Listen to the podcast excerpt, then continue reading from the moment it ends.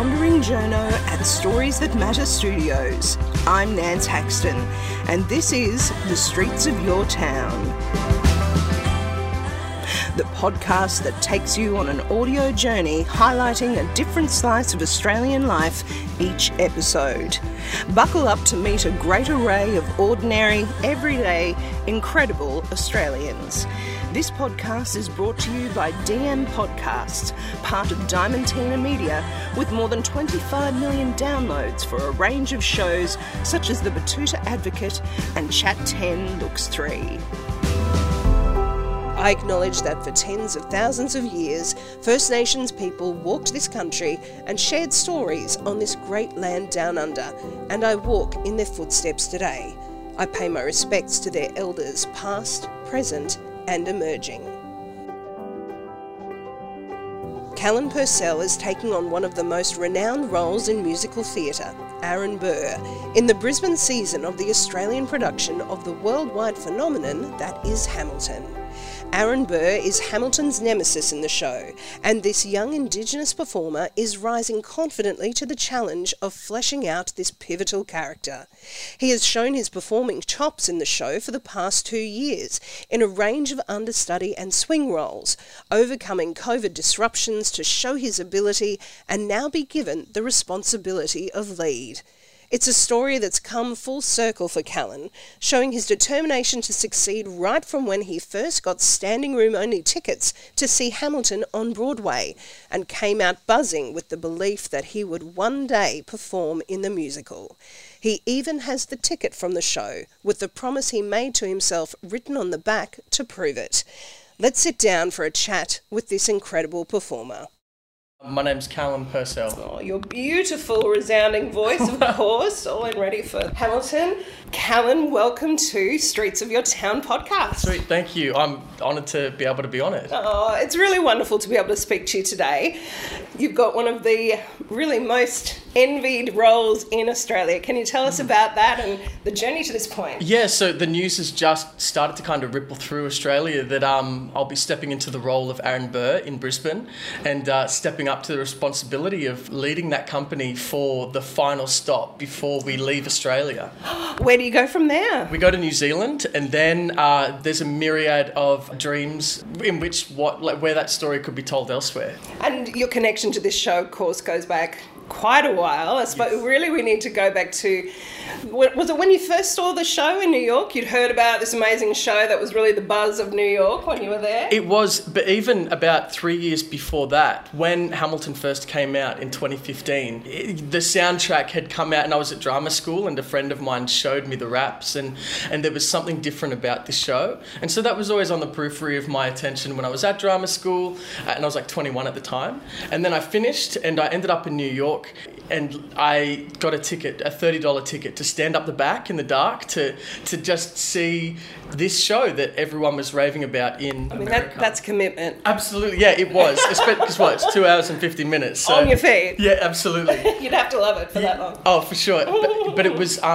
by the time it got to interval, I knew that this was something that was totally different from an audience perspective, but also an artist's perspective. And knowing that it was coming to Australia, it wasn't just a possibility; it was a certainty that this was something I needed to be part of. So I grabbed a pen out of my bag and I scratched on the back of the ticket, "You are going to perform in this." Then I forgot about that. I forgot about that I did that, and I put it back in the bag and got back to Australia and. I got an audition for the show, and after a few months, those auditions then went on Zoom because we came into lockdown land. Yes.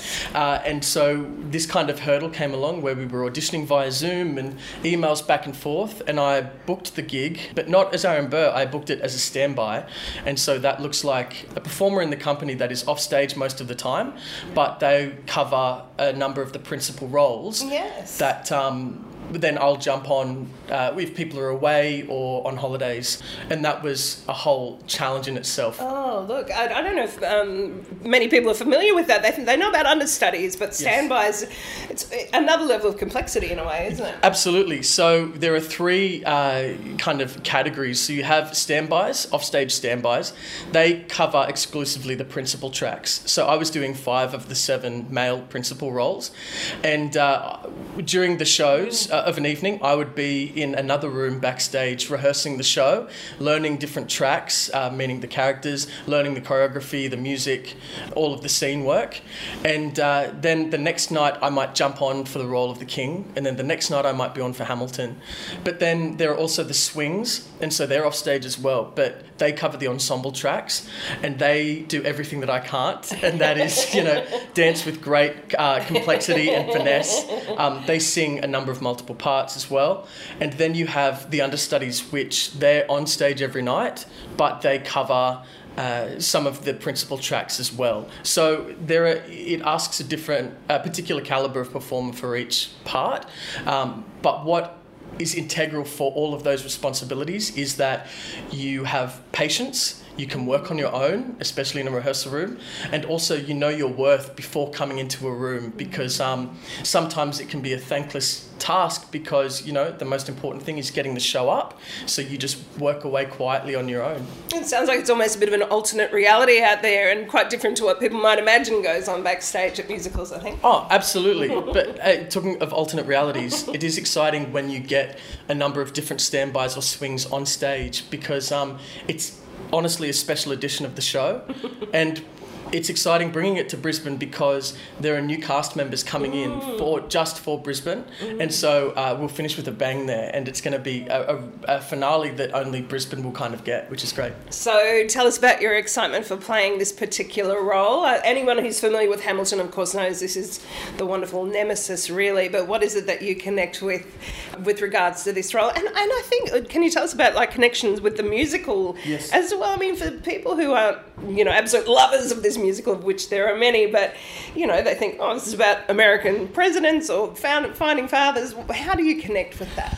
Sure, it's a really good question, because at the start, when I first saw it, I was interested in how it could appeal to the masses, but it does. And, you know, it's testament that it's not a historical musical, it's a musical about moments in history which reflect moments of humanity through everyone, and we can all relate to and see and be seen in moments where people are going through hardship, going through moments of grief, but also moments of victory. And I guess I'm just asking what we're doing with ourselves on this planet, and we've got an opportunity to make change and inspire and be inspired, so what are we going to do with that? And I guess you see with Aaron Burr, I think what I appreciate a lot with him is his ability to be steadfast and stoic, and have this, he emulates integrity, which is also his downfall, because there is that pride in him and that stubbornness. Me being a Tory, and I can kind of, you know, I feel that sense of kind of sticking to my guns at times. But we see that you can live a duality of truth, where you can shine, but people next to you can shine just as bright, and if not brighter, and you can learn from that.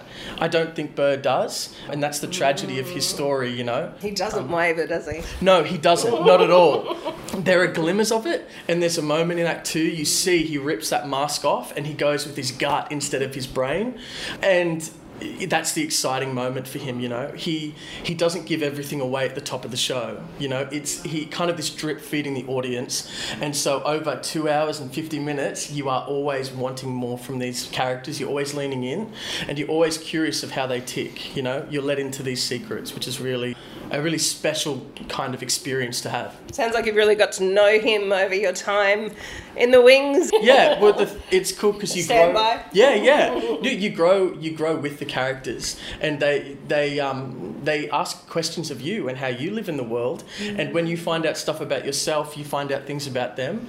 So you can stay. I know many cast members from America that have stayed on this show for a number of years, but it feels like it's their first time on the gig, because they're always finding something new. But that's no different here in Australia. It's theatre beyond entertainment. It's a challenge, and it's you're you're challenged to critically think about the way you live in the world and the way you're going to operate in that. I mean, I'm grateful every day to be able to do that. And morality too. It's really quite a kind of moral, lots of moral questions behind hip hop and jazz and... You know, absolutely. And you see, it kind of marries it. You don't think that opposing forces of 1700s history to rap, hip hop, R&B, jazz, even like references to the Beatles would kind of marry, but it does, because, you know, you see a lot of the genre of rap, they've used those opportunities to get out of hard places or to digest and to live with moments of grief or moments of not feeling like you belong in the world.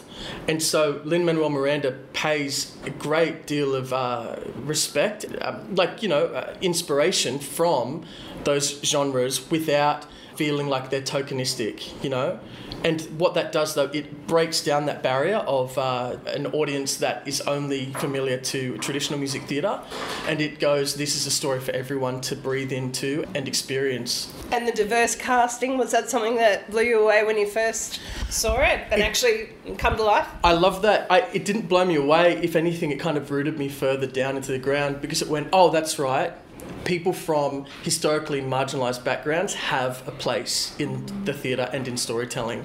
So if anything, it was reaffirming to go, oh, that's right, we have a place outside of just traditional narratives of our own stories. So by being a First Nations person on this production, what it does, it certainly, in the long game, tells producers and the people in power that we can be in stories beyond just our own personal experience.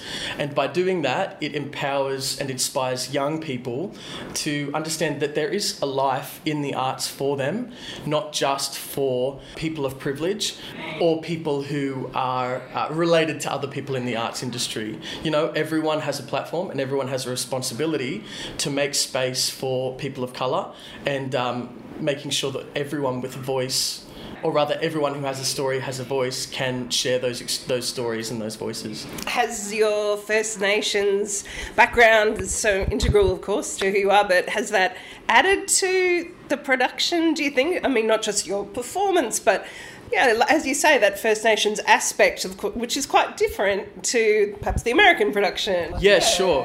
I think what it does, it brings a nuanced complexity to this show, because if it didn't, then I'm not doing my job and I'm not upholding my responsibility of what I'm putting back to the community. And I know as a lighter-skinned Aboriginal man, I have a privilege next to my darker-skinned brothers and sisters. So what can I do to make space when having this opportunity to be a leader in a production like this? It also gives firepower, because we know that this show started in the 1700s, as in the storyline.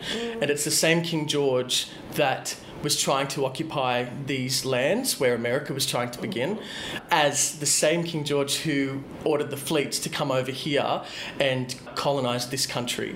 So it's quite telling, actually, that we see that the same kinds of events were happening in different parts of the world. And we can also see that, like, how does traditional storytelling, how can that be contemporised and kind of use contemporary references, but still with the same purpose of teaching people lessons or empowering them to tell their own stories too. It shows the broader ramifications of it, doesn't it? I hadn't even really thought of that. Yes, it's not just an American story, obviously. There's quite a few layers. Yeah, I would say so. And I guess that's what keeps the hunger alive, because it considers what it is, how it can change the future, how the past affected it, but also the fact that what are we doing right now today to make change and to rewrite the story or the destiny of where this country is going right now. We can take a great deal of inspiration and go, we can make change, so who's going to step up and take the pen, I guess, and rewrite that. Do you feel it's come at a good time? I feel like there's been so much progress perhaps in the last few years. We were talking about blackbirding earlier today and the stories I've done, and is there a bit more awareness? People are perhaps more open to these stories now, hopefully. I think so. I think that regardless if they're ready for these stories or not, people are stepping up and telling the truth and digging up the past to go, this is actually what happened. And because of that, this is how we live now. So there is an awareness that's kind of thriving. And I always feel like, you know, there are four stages to transformation. There's unconscious incompetence, conscious incompetence, conscious competence, and unconscious competence. And I think we're in between the conscious incompetence and conscious competence at the moment. And so I understand in my role of resistance and making change, it's enlightening people to the truths, as well as seeing how a show like Hamilton can shake up a country and make people wake up and go, oh, what is it to take control of your own narrative? Well, such a big responsibility for a young performer. Is this something you kind of felt that responsibility from a young age, that you wanted to be a storyteller in this way? Sure. I think, well, a lot of mob are doing it as well. And honestly, I would say a much better job than me at the moment. So I'm here just doing my best with the opportunities I've been given for now. So I'm still got the training wheels on in terms of change making and things. But I guess I see the responsibility, but also I see the privilege of it. And there's an opening to go, okay, what can we do with this potential?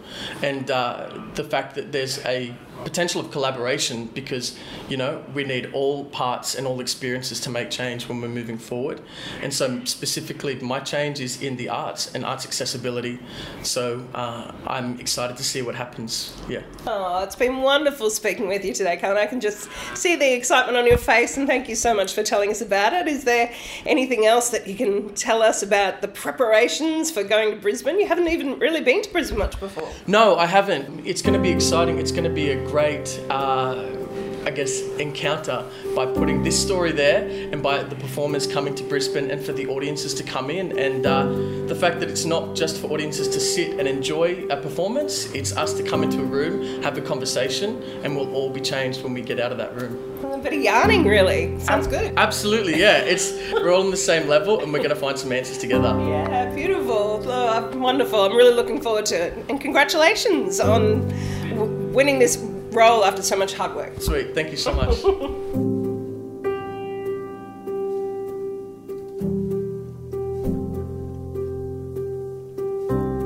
That was Callum Purcell telling us about his excitement taking on the pivotal role of Aaron Burr in the Brisbane leg of Hamilton for this episode of Streets of Your Town.